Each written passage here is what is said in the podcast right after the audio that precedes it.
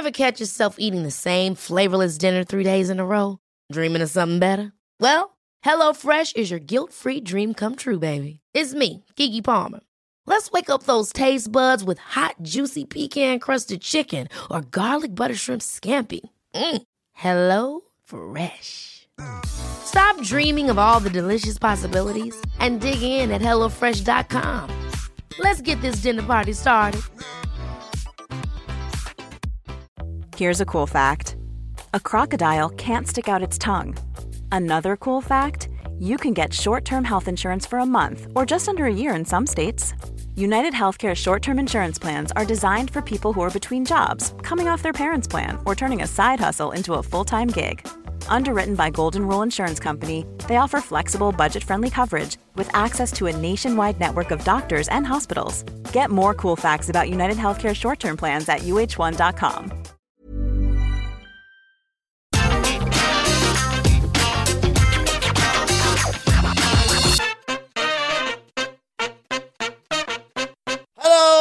and welcome to the AEW Rampage review. I'm Adam Wilborn from What Culture, joined by one of the Dudley boys, Michael Sidgwick from What Culture, to review everything that happened on Friday night's episode of Rampage. But before we get into it, if you're a fan of this sort of thing, make sure you subscribe to What Culture Wrestling on either iTunes, Spotify, wherever you get your podcast from, for daily wrestling podcasts, where we not only review AEW Rampage, but also AEW Dynamite, Raw, SmackDown, NXT 2.0 oh pay per views. We have interviews, roundtable discussions, and round of the week complete with a Maliga quiz, of course, on Wrestle Culture. As I said, though, joined by Sidgwick to review AEW Rampage. And in case people are wondering where you have been on the AEW reviews and previews for the last week or so, Sidge, got some exciting news, haven't we?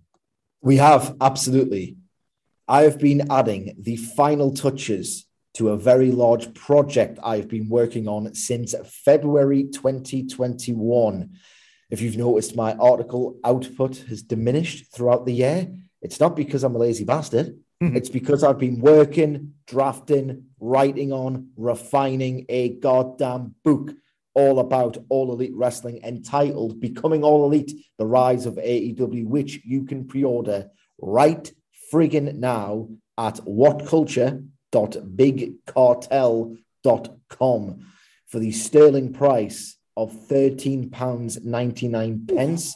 If in fact you don't want it signed, if you want my signature on it, it will cost you £19.99 pence. But again, that's totally optional. £14 for 120,000 passionate, analytical, in depth, insightful thoughts. I would say it's a total and utter bargain. I will also say that I'm incredibly proud of what I've put to paper. It is the best bit of writing I've done. It is uh, the thing I'm most proud of. And dare I say it, it's the sort of AEW analysis deep into the guts of the creative. We know the big picture of the ratings trends. AEW annihilated NXT. AEW is creeping up on Raw. AEW is outselling live events in certain markets directly in terms of Long Island, New York.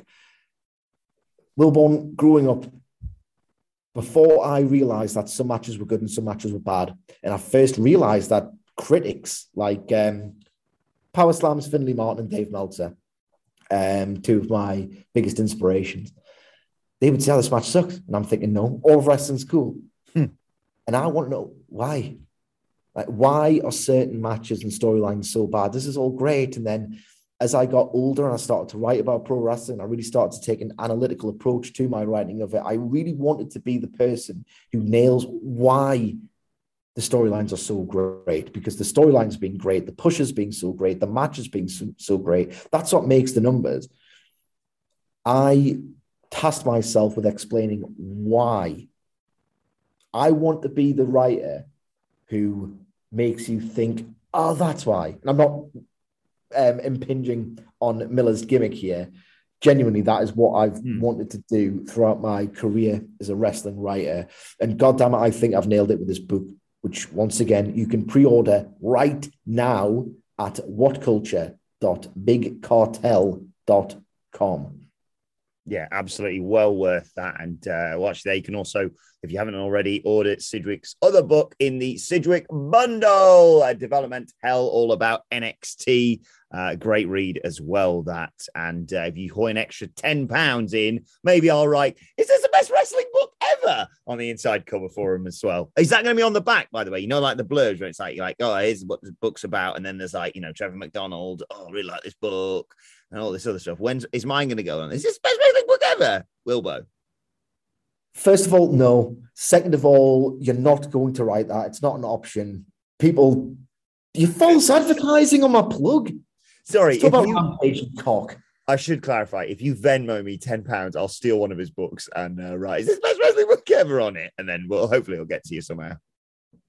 You won't do that. No, I You won't. will not do that, and it will not happen. Go and order the book because it genuinely is good. Uh, right, let's talk uh, about AEW Rampage and uh, the opening match. I'll describe it in a second, Sidge, but this really did put the elite in all elite wrestling. I mean, in many ways, the mega fans will forgive me because I've already exploded all of my thoughts on Twitter about this goddamn professional wrestling TV show. I thought it was amazing. And I genuinely, to answer that particular question, I'm struggling to think, Wilborn, of match, atmosphere, just a wonderful match graphic in itself. That was perfectly realized as this classic match. Eddie Kingston versus Brian Danielson, like that in itself is genius. It was even better than the prospect of itself. Between the match and the way it segued into the next direction for Eddie Kingston, subsequent to the tournament from which he was eliminated, I think this was the best 20 minutes of television I've seen all year. Yeah, it was weird uh, when we were previewing it, and and I think it was just Friday morning, uh, reporting on that. I think it was Meltzer who said lots and lots of people left during AEW Rampage, and I'll talk to you about it in due course about whether or not you think they are going to make the changes necessary to, you know, combat something like that. But at the same time, no offense to anyone else on this card, in a weird way, it did make sense that you're like, well, I'm finished. I can go home now. I'm sort of done and dusted after not only, like you say, the match, but the the post match uh, argument backstage with CM Punk. Sensational stuff. Yeah, unfriggin' believable. It spoke to literally every single one of my professional wrestling desires. There's 20 minutes of TV. Oh my God. Go through the recap because I want to explode into my thoughts. Yes, so we uh, it start immediately with the match. Brian Danielson comes out, Eddie Kingston comes out, no messing about from him, marching down to the ring. There's dueling, let's go, Eddie, let's go, Brian chants, and uh, they start off, you know, backing each other into the corner. Kingston starts a long process of destroying Brian Danielson's chest. He, he took a weird sadistic pleasure out of it. I saw the bit at the end of the match where he just sort of pointed at his chest and did this laugh.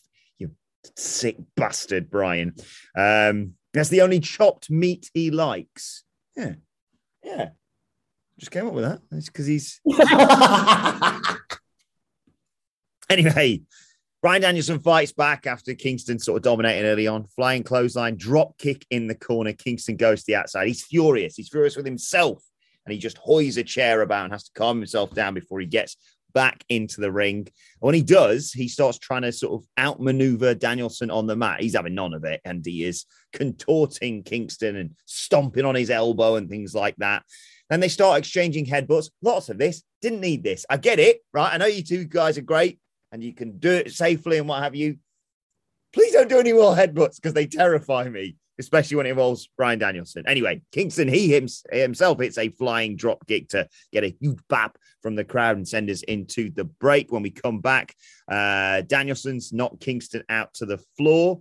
Uh, he tries to follow up with the flying knees, but Kingston catches him and Saito suplexes him right on the back of his neck on the floor in the safest possible way, of course. Uh, Kingston, he'll take it. He dives back into the ring. He encourages the referee to count Danielson out, and Danielson doesn't just do the hold, oh, I'm just getting in at 9.5. He gets up at eight and stumbles. And you know what? I knew that wasn't the finish. Obviously, it's not going to be the finish. People would be on our DMs, even though we don't want spoilers saying this was bollocks, this was the finish. But I sort of thought it might be the finish for a split second because he sold it so well of just like, oh God, I can't make it sort of thing. Dives back anyway, beats the 10 count. Uh, Kingston catches him, sort of suplexes him sort of half into the turnbuckle a little bit, then turns him around into the center of the ring, gets a near fall off the back of that, and then locks him in the, I think it was called the stretch plum. Is that right? A submission yes. thing. Danielson gets to the ropes, he breaks the hold. Uh, at this point is when you really notice just how badly his chest is red raw, like Adam Cleary on Royal Rumble night. Um, so he sets Kingston sets Danielson up for a superplex. Bryan breaks out of it with, yes, you guessed it, a headbutt. He hits a superplex. Uh, then they go back and forth. Kingston um, hits hits an enzuigiri, but then Danielson comes back with a hook kick and then just starts fighting Kingston as hard as he can with the yes kicks.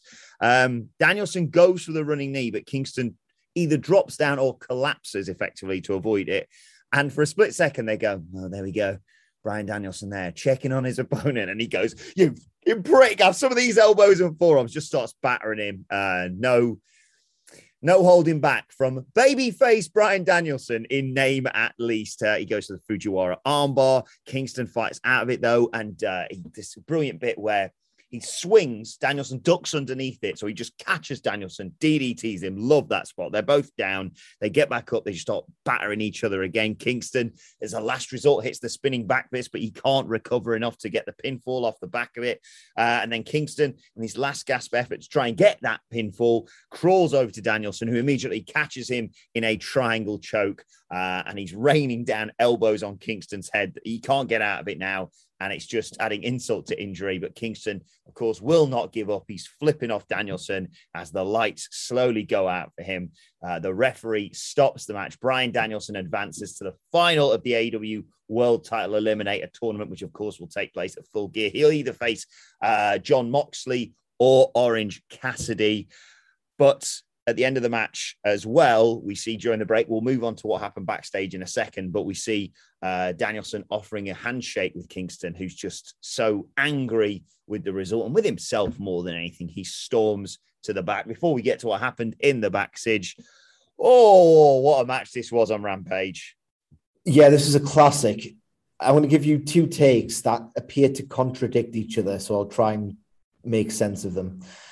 I went four and three quarters on this mm-hmm. because while I couldn't watch it and think compared to some of the very, very, very, very best pro wrestling matches I've ever seen, I'm quite a generous star rater, not with the fives though. It has to be one of the very, very best matches I've ever seen in my entire life. So it wasn't that, but it was also perfect. It was also a perfect professional wrestling match. And what I mean by that is the best match on Rampage. I can't think of any better. It was the best match I've seen on Rampage. Yeah. Um, it was better than Pac Andrade, which I thought was tremendous. It was better than Kenny Omega versus Christian Cage, which I also yeah. thought was tremendous. That was the only other one I was thinking of, really, in terms of yeah, yeah. yeah Lucha Brothers versus um, Jurassic Express was absolutely incredible as yeah. well. But this is different. This had a different feeling about it. This felt, particularly in the last five minutes, like a classic. A professional wrestling match worked in this kind of structure, back and forth, designed to flatter both um, performers. One goes over, one gets over. This type of match of like considerable length that went 16 minutes. Um, and it's meant to, when you look at the match graphic and the storyline permutation subsequent to it happening, you think, well, this person's going to win. The very best pro wrestling matches cast out over the outcome. They make you feel something and they are meant to peak to a finish at the finish, you're genuinely meant to be on the edge of your seat thinking, please don't stop, while at the same time thinking, please stop because this is the finish. And if you go past it, you've ruined the emotion of the finish. Literally, what, five, ten seconds before the actual finish, the move that finished the match, what, literally five to 10 seconds, mm-hmm. these two men commanded a standing ovation. I was just about to mention that, yeah. Like, can you think of a better way to arrive at and build towards a finish than that? You've summoned a literal standing ovation from the crowd that you have in the palm of your hand five ten seconds before the actual result happens. What an incredible bit of pro wrestling storytelling, of pro wrestling match construction. That is legitimately genius. I can't recall the last time in bear in mind, these crowds are white hot. These crowds genuinely go ballistic at what they watch because a lot of it, so much of it, is great. They are very enthusiastic crowds. I literally can't recall in AEW the last time, if ever, I've seen an actual standing ovation at how much they were into it and how much they'd been literally unglued from their seats to the point where they're not on the edge, they are standing up. And it was at the finish. And this is a crowd that have already watched what four hours of wrestling beforehand. Yes, yes, they'd seen a bit of Dark Elevation and they'd seen two hours of Dynamite, so they were deep into their fourth hour. Yeah, um, at least. This and merited as well. I hate when when you get you know we talk more about WWE maybe with this, but I hate when you get a "This is awesome" chant and you're like, is it, or are you trying to convince yourselves that this is awesome? But that yeah. just felt very natural. It's just a natural, organic thing, and this is awesome chance. Like the wrestlers have for years now been able to manipulate crowds into doing it. Crowds default to it when they like a match, they start going, "Oh, this is awesome!" It's just a performative default, and they do this is something different. This is so perfectly timed. I couldn't believe the craft of this match to be able to get that standing O at the absolute perfect time. The most impressive crowd reaction at the perfect time. This is a classic. There are so many things I like about it. I'm going to miss several of them. Um, so I apologize for that in advance my l- favorite moments of it were just these little snippets, these little pockets of Eddie Kingston's body language and his facial expressions. Like he psychs himself up. It was John Moxley who was talking on Observer Radio how he psyched Kingston up ahead of the match and he helped him get into that headspace where, in that moment, Eddie Kingston, it's real to him, or it's real enough that he can come off is incredibly real. He's not shooting on people or anything daft like that. Little moments in this where he's getting kicked in the chest so hard with Danielson's kick, chop, kick, chop, kick, chop sequence in the corner.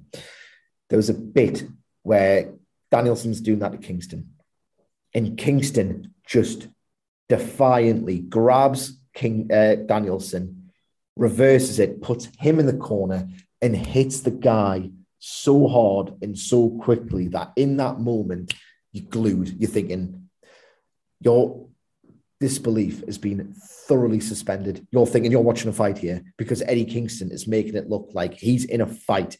That little snapshot of defiance, aggression, fury was just impeccable. The bit, the DDT spot was incredible. The yeah. struggle, the way he made that comeback was great. The fighting spirit, fighting spirit sequence at the end that culminates with the spinning back fist was just unbelievable. Great fundamentals. Great fundamentals. And the best possible illustration of Brian Danielson's new thing. That is awesome, in which he ends every single match he's in differently. My thought was this is great because in future matches, because we are not treated like goldfish, the fans of AEW. In future matches, when he goes for cattle mutilation, you're going to be on tenterhooks because he's finished Nick Jackson when he goes for um, the knee bar, was it that you finished Bobby Fish with, or the heel hook? Yeah. When he goes the heel hook with which he beat Bobby Fish, you're going to be on tenterhooks because that's a potential finish. I thought that's genius enough in itself. He's got all these different finishes that he can apply when he does the Busaiku knee. That's going to be great. You're guaranteed to think it's a three count sprinkled across every other minute of these matches, he's going to do a finish that he's established as a finisher. And you're going to think, Christ almighty, it's the finish. This is even more genius than I thought because, to my knowledge, and I haven't seen the Aaron Solo match on Dark, but to my knowledge, he has not finished anyone with the Fujiwara armbar yet. Mm. However, when he applied it in this match, Everyone thought it was the finish because Daniel Bryan's, uh, Bryan Danielson doing a submission is so convincing that any submission he does would be the finish now. You can believe anything he does can hurt his opponents enough to make them tap out or pass out because that's how formidable this pro wrestling character is. This match was genius. I'm talking myself into almost giving it five stars because it's a TV match this was absolutely incredible. Intensity, drama, pacing, immersion everything about this was a total masterpiece. It was uh, Fury Wilder esque, I thought, in terms of technically, Danielson's got him figured out. Like you see the bit where they're you know struggling on the mat and what have you, and Danielson's just running rings around him uh, in terms of like mutilating his arms, like we talk about, and you know bending him and just just outclassing him on the ground.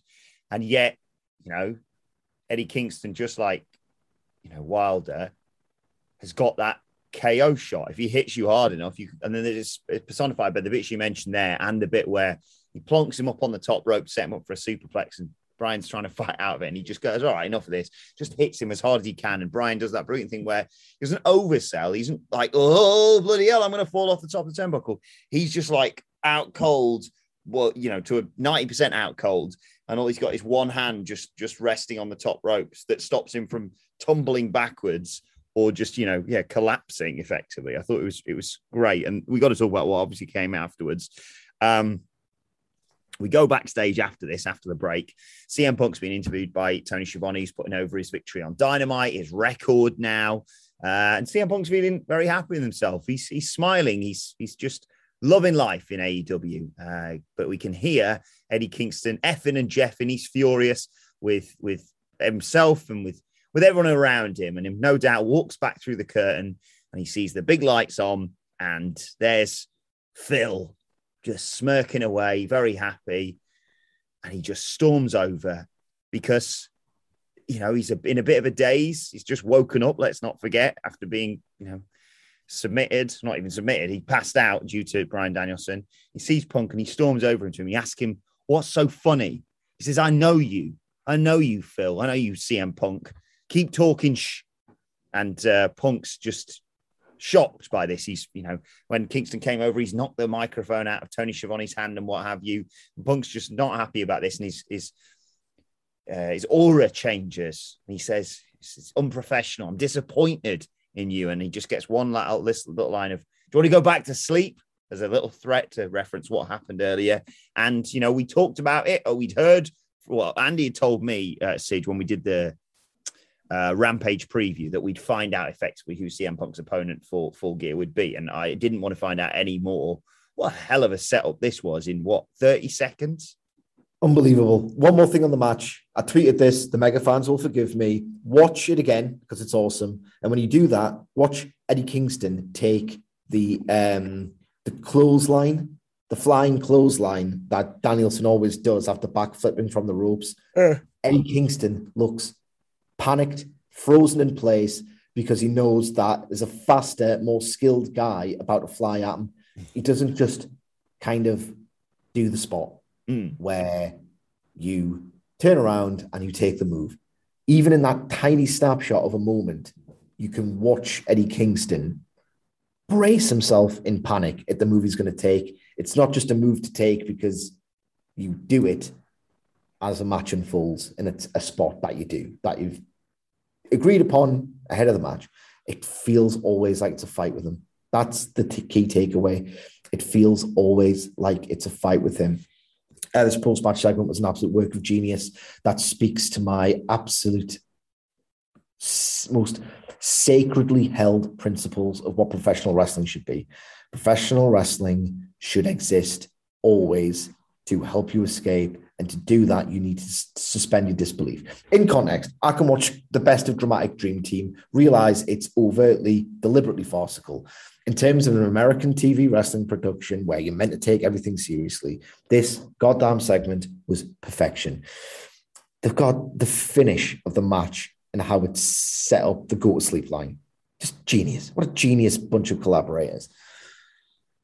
What I loved about this, and I'm coming across like a mark for this promotion. when they do things like this, it is warranted. One thing I've criticized them for routinely dating back most of this year because it's gone absolutely OTT is that they do so many interrupted interviews backstage where it feels like if you look at it from the top down, you open the arena roof, right? And you look down upon AW Dynamite happening, right? Mm-hmm. You're looking with a God's eye view, bird's eye view, God shot, whatever the freak you want to call it, you're looking at people prepping for an interview. And then if you look beyond that shot, You're looking at people like lurking in the corridors, waiting for people to get interviewed, and then they're like interrupt the interviews with some trash talk or they beat them up. And you just got this in these various alleys of the backstage area, just these people like conspiring and waiting and it's just a wacky world where conflict always happens because that's how you drive your, the events of your television show.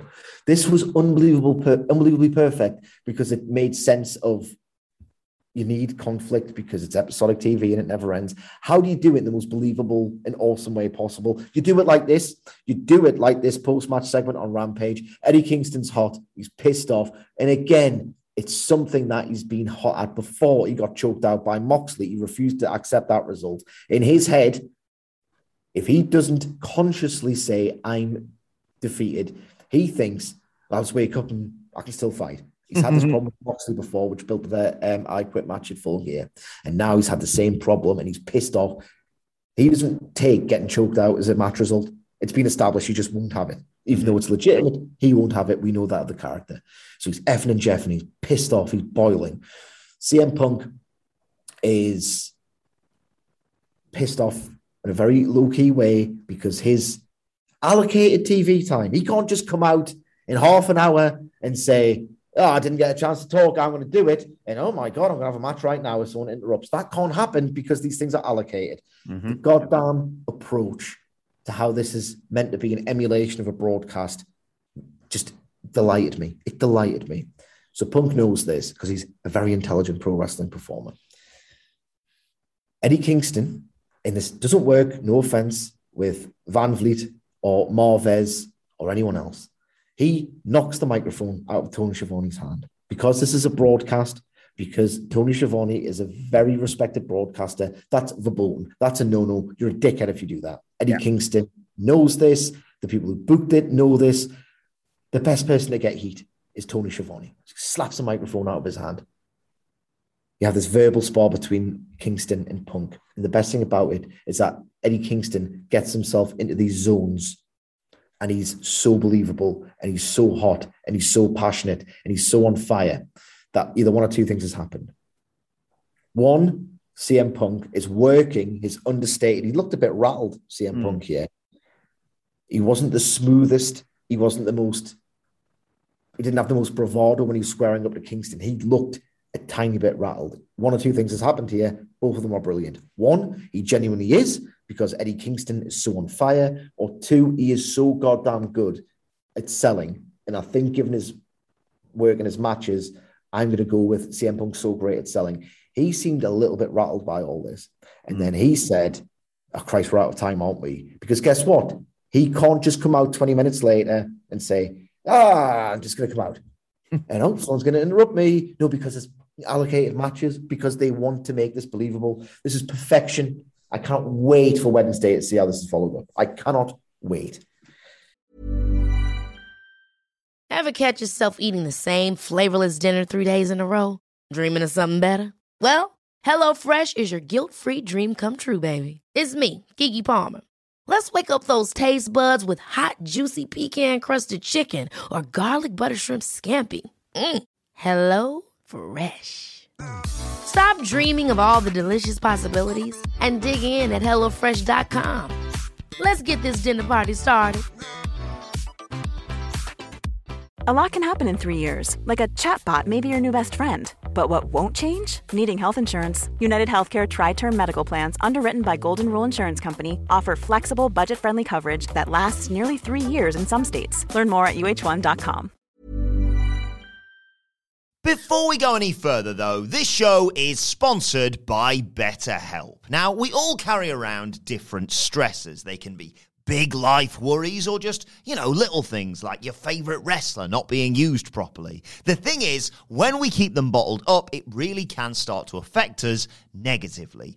Therapy is a safe space to get things off your chest and to figure out how to work through whatever is weighing you down. It is really helpful too for learning positive coping skills and how to set boundary. Therapy basically empowers you to be the best version of yourself. So why not give BetterHelp a try. It's entirely online, designed to be convenient, flexible, and best of all, suited to your schedule. Get it off your chest with BetterHelp. Visit betterhelp.com slash whatculture today to get 10% off your first month. That's betterhelp, H-E-L-P dot com slash whatculture.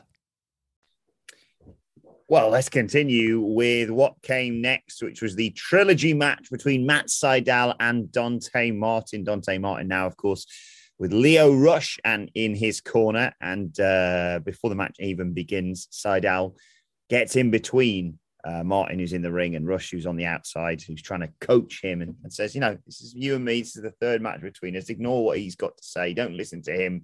We've talked on numerous occasions about Rush poisoning the mind, quite possibly, of Dante Martin. Of course, this was meant to be a tag match with the Sydal brothers. Um, but with it now being a match, uh, a singles match in the trilogy of this, uh, early on, it's about two guys who wrestled each other a lot before and know how to counter each other's moves. Lots of counter exchanges. For example, Sydal, both of them try and snapmares, but Sydal tried to snapmare on Martin and he landed on his feet, much to Matt Sydal's surprise. Um, Dante Martin defies gravity time and time again. Uh, springboard shotgun drop kick off the top sends Sydal out to the floor, and uh, Martin follows that up with a springboard moonsault to the floor to take us to the break. When we come back, uh, they're back in the ring, going back and forth, and Sydal hits uh, Dante Martin with a hook kick. Great sell here as well from Dante Martin off the back of that kick. Um, I talk about him defying gravity because there's a bit where Sydal's I can't remember what exactly he's doing, but Dante Martin counters with a sunset flip, and it felt like he jumped, and then about five seconds later, he finally came back down to earth uh, to to get him there for a two count. Uh, he followed that up with a double foot stomp on the chest to Sydal, who's standing up, uh, a cave in effectively from uh, like from Cameron Grimes in NXT uh, to get a near fall off the back of that. I'm, I'm, I was, I was going to be trying to be good there. I was trying to gloss over it. Yeah, carry down, baby, to the moon. I got that over with my niece and nephew this weekend. Now they won't stop saying it. Get in. Good stuff. Um, the parents hate you. Oh, absolutely, but no change there. Um, Dante Martin goes up top, but Sydal catches him with a brilliant jumping run. I love Matt Sydal; he's so good. Uh, and Sydal goes for the lightning spiral, but Martin, who's been hit with this before, flips through it, lands on his feet, and then hits a flipping stunner to Sydal. Then goes to the outside at the encouragement of Lio Rush, hits the double springboard moonsault onto Sydal, and gets him in a nice tight pinning combination for the three count, for the victory. Lio Rush celebrating with his new client, I suppose you'd call him, post match. Great trilogy match, this. Another great match. Totally different to what came before and after. What a beautiful compliment to itself this entire show was. I loved it. That's not too much to say about it, at least in contrast to the first match. We saw some wonderful spots and they were incredibly exhilarating and exciting and physics defying to the point where you just get really involved and you get really excited and your blood pumps, your heart races, all the rest of it. What's awesome, particularly about Dante Martin, is that it's not just this incredible athletic skill he has. It's legitimately like trying to defend against a drone strike. He's not just doing cool things to pop people he can get himself so high up in the air mm. and leap into these incredible positions that when he comes down at you and performs a head scissors, it's like there's literally no defending that. It's like a bomb coming down onto your head and you, you're knackered. You can't defend against the very best aerial attacks because they're so fast and they're from so high up. He's elevating this art form like as we speak it's not a hot take, this, but in what two or three years, he could be the very best professional wrestler on the planet. Yeah. He's such a spectacular. He doesn't just do all of this strategically. Again, you can't defend against this. Therefore, these are great wrestling moves to do because he's going to beat you with them because he's going to hit them more often than not. It's the exhilaration, it's the strategy, it's putting everything together. Like he needs to put 30 pounds of muscle on. No, not, not 30, that's ridiculous. Between 15 and 20 pounds of muscle. I can say 50 then. That's ridiculous. 50. That's 50. He needs to basically look, he needs to get the ricochet body because he's already got Ricochet's incredible ability to just take your breath away. And some of his stuff already kind of looks a little bit better than Ricochet's, but Ricochet's got that Pac esque quality where because he's really muscular and because he's like his stuff just looks more impactful with that frame and his precision and his power. If he can do more things to level up his power game to make it look like it hurts a bit more, because as spectacular as that sort of springboard into the springboard moonsault is, it doesn't have that same register as Pac when when he does his um, Orihara moonsault or his Asai moonsault. It looks like he's killed the guy on the way down. Yeah. Dante Martin doesn't quite have that yet, Yeah. but he's got everything else that's got the groundwork to just put on a little bit more muscle and to make everything look like it hurts that bit more. Because once he got, once I'm just overwhelmed by how great this was, I can't get my words out. when it looks like it hurts more, every wrestler gunning for those wrestler of the year lists is in trouble. Yeah, I completely. And Matt agree. I was awesome in this match as well. Absolutely awesome in this match. Yeah, absolutely. Uh, before we get to the main event, let's just quickly address that whole fans leaving early thing. I know we've spoken about it time and time again. Has your opinion changed about the fact that they just maybe need to bite the bullet and, and go live with Rampage? Is, is that the solution still? No, I think the solution is you cut short a lot of dark elevation. You just do that. You don't need to stat padding shows. You just don't. I don't think so. Particularly when a lot of these winning streaks or or look who's been ranked, and you're thinking, where? Hmm. Where does this come from? I don't necessarily think you need two to three hours of television every single week to fulfill a purpose that a lot of people complain doesn't mean anything. And not in bad faith either. Like I know people who genuinely want this product to succeed. They're not just trying to be dicks, like concerned trolls or just out and out trolls on Twitter. Like people who want all of this to be a 10 rather than a 9 or a 9.5 wrestling promotion. Hmm. Cut that out.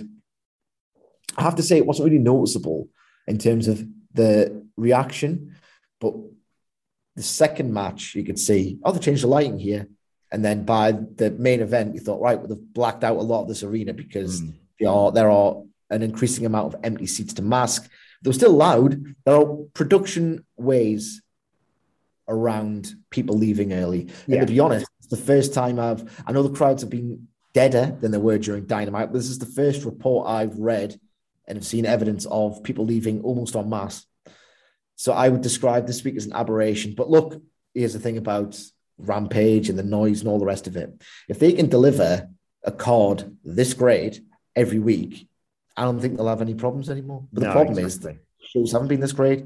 Top to bottom every week, there's been this show disrupted the pattern of one blew away awesome thing, and then two things that you you could have just seen on Dark Elevation. This show was awesome all the way through. More of this, more perfection. Hmm. Yeah, think I- much ask for.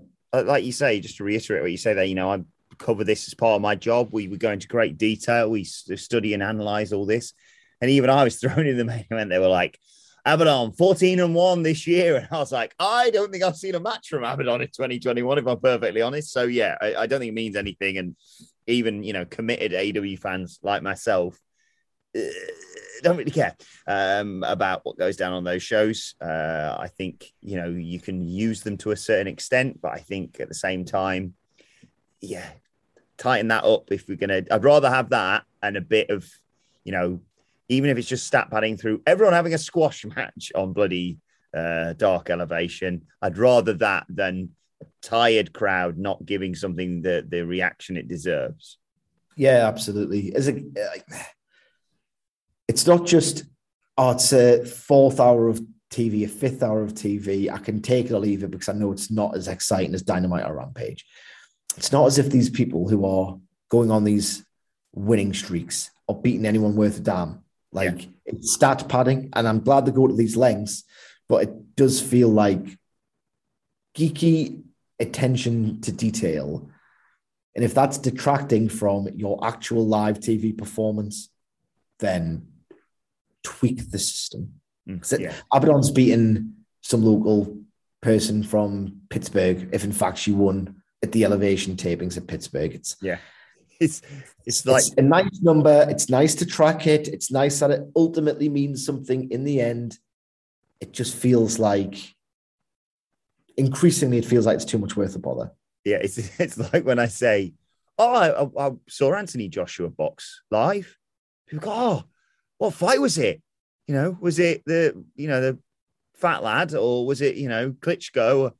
Don't know, just some just some guy. They just Just some brought, guy. brought some guy out, and honestly, he looked like a lad being led to the slaughter. He's just some bum coming out and just going, "Oh, here we go." Think of the payday, and he just took his head off. And it's the same thing. I appreciate it, like you say. I'd rather that than they just said, you know, like when they did it with Goldberg, and they were like, "Well, he's won 16 matches this week," and you're like, "Has he?" Or have you just added Yeah. another number on? But um, but yeah, if it's to the detriment of, of the, the main shows, I completely agree. Anyway, let's talk about the main event, uh, which beforehand had the back and forth between Britt Baker and Abaddon. Of course, if Abaddon wins this match, she gets a title shot. Uh, it's the face to face. Mark Henry asks her a question and she spits up blood in response. And Mark Henry says, it looks like Abaddon doesn't have a comment, which I really liked. Uh, and then he turns to, to Baker, and uh, you know, there's Jamie Hayter and, and Rebel Reba. Uh, uh, they're, they're, they're zombies as well. And Britt promises to send Abaddon straight back to hell uh, and continue to rise in the women's division. Whilst all this is going on, Abaddon has left, by the way. So Mark Henry says, Well, Abaddon's gone. So it sounds like there's been enough talk. It's time for the main event. And here we go. It is the main event. It is the uh, trick or treat no DQ match Abaddon versus Britt Baker. Abaddon crawling out as part of her terrifying entrance. Uh, early on in the match, she hits a stunner, and uh, Baker has to fall out to the floor, get help from from Jamie Hayter and from Rebel and recover. Show goes to commercial. When we come back, Abaddon is in complete control. Uh, there's been a chair introduced. Abaddon is uh, hitting a senton onto the chair, which is on top of Baker. And then she wedges the chair in the corner, but Baker reverses and sends Abaddon headfirst into it. Uh, as a result of that, Rebel and Hayter pull Abaddon out of the ring. And uh, they've set up a table on the outside, and there's a back and forth trying to put each other through it.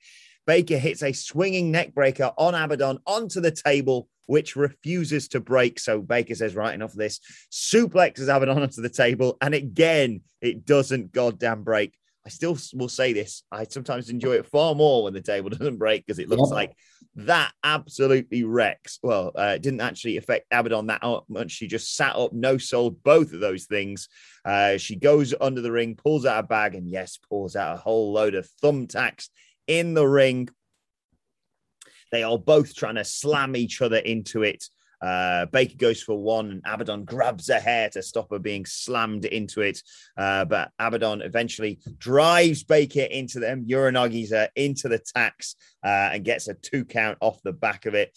Um, just rolling around in the tacks. I always think that think that's even worse than the move sometimes, just moving about on tacks. Yeah. Um, Baker fights back though, throws the chair at Abaddon's face, and then wedges her head into the chair, curb stomps it. And as she turns around and gets the glove, she turns around and Abaddon has sat back up after a maneuver that the commentary was saying could well have broken her down neck. So um, Baker panics, super kicks Abaddon, gets a handful of tacks, shoves that in her mouth, super kicks her again, goes for lockjaw, and like we called on the preview, hesitates at putting her hands in a fucking zombie's mouth. So Abaddon grabs Baker's hand and shoves it in her mouth herself so she can bite down on it. Uh, Baker just freaks out at this point. She's trying anything to get away with it. She couldn't care less about the lockjaw. Then Hayter and Rebel jump up onto the apron. Uh, Abaddon bites Rebel in the face, and Baker steals one, rolling up Abaddon for the victory. I got mixed emotions. I've got to be honest about this match, Sige. I, I, you know, I'll allow it because it's Halloween. I just don't, you know, it's a difficult sell. Uh, this sort of character within wrestling. Having said that, I thought with what they had, and especially off the back of watching that goddamn Trick or Street fight on SmackDown, I thought this was a, a hell of a conclusion to the show. What did you make of it all? I loved everything except the finish. Shockingly good. Like shockingly good. I'm no real fan of that Abaddon character. Mhm. And the nicest thing I can say about it is that it has been established that, well, it's very easy to infer that she's not, in fact, a supernatural presence. Yeah. She just is mad enough to deem herself one. And that's almost as scary as the same thing because she's willing to take deranged punishment. She doesn't register it in her crazed head as deranged, but she's not actually a living dead entity. Like, um, is it Nicolas Cage in Vampire's Kiss? He thinks he's a vampire. Is that right? Never, I've never seen it. Oh, it's the one where he does the alphabet. I think you need. That's the clip you'll remember. With with go and watch it tonight. There's your homework. No. Okay. um. So it doesn't break the universe, but still not my thing. This is the best possible version of an Abaddon match because you've got a star in it, you've got shortcuts in it, and everything other than the finish, I was just enthralled to. I thought it was so much fun. It was so well done. It basically went from pretty obvious artless plunder spots that were nonetheless fun because Abaddon, who isn't the best worker, hence why she had this match on the specific holiday with the specific trappings to try and obscure that she's not great. She nonetheless like really registered and timed very well the pop up back from the dead spots. Mhm. Like she didn't just do it, shouldn't take too long. I think I thought she nailed the perfect time with which to do her bit. The finish sucked, like a distraction finish. Mm. Just kill her by pulmonizing her neck. Like how much of a what a badass way to go out. Like that's the way to do it in any professional wrestling match. If you're going to go out, we saw it in the opener. If you're gonna go out, do it with your finger pointed at the guy who's putting you down. One last measure of defiance. Like that's awesome. For the book, I reviewed um, Jon Moxley versus Brodie Lee from Double or Nothing, possibly my greatest finishing sequence of all time. Just inc- how could you leave that match knowing that Brodie Lee's been defeated definitively without thinking he's still a total monster? Mm. What a finishing sequence. And what a finishing sequence it would have been had they done the awesome um, lockjaw spot.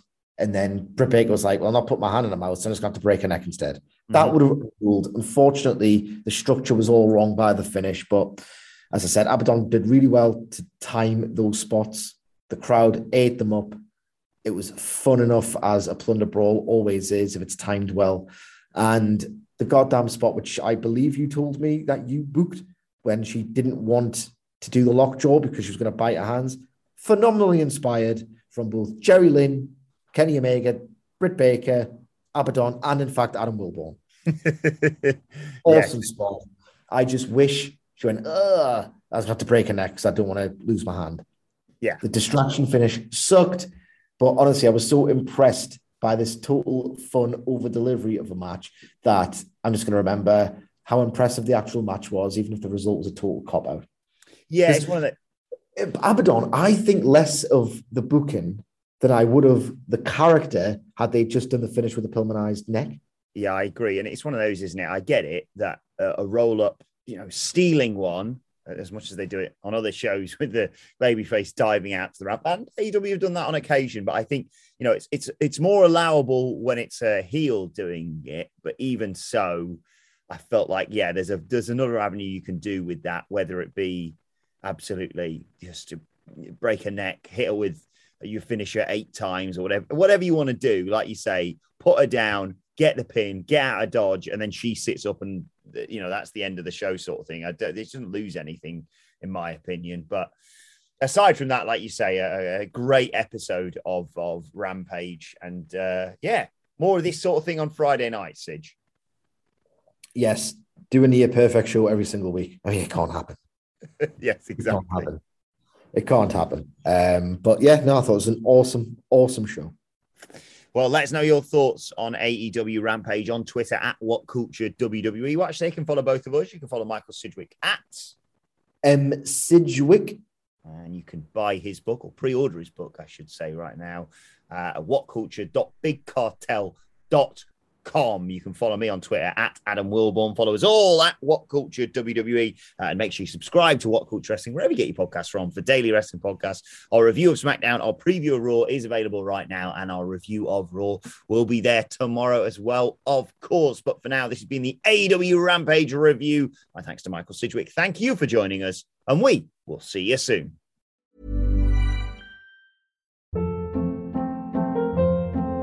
Hold up. What was that? Boring. No flavor. That was as bad as those leftovers you ate all week. Keke Palmer here, and it's time to say hello to something fresh and guilt-free. Hello Fresh. Jazz up dinner with pecan-crusted chicken or garlic butter shrimp scampi. Now that's music to my mouth. Hello Fresh. Let's get this dinner party started. Discover all the delicious possibilities at hellofresh.com. Even when we're on a budget, we still deserve nice things. Quince is a place to scoop up stunning high-end goods for 50 to 80% less than similar brands. They have buttery soft cashmere sweaters starting at $50, luxurious Italian leather bags, and so much more. Plus, Quince only works with factories that use safe, ethical, and responsible manufacturing. Get the high-end goods you'll love without the high price tag with Quince. Go to quince.com/style for free shipping and 365-day returns.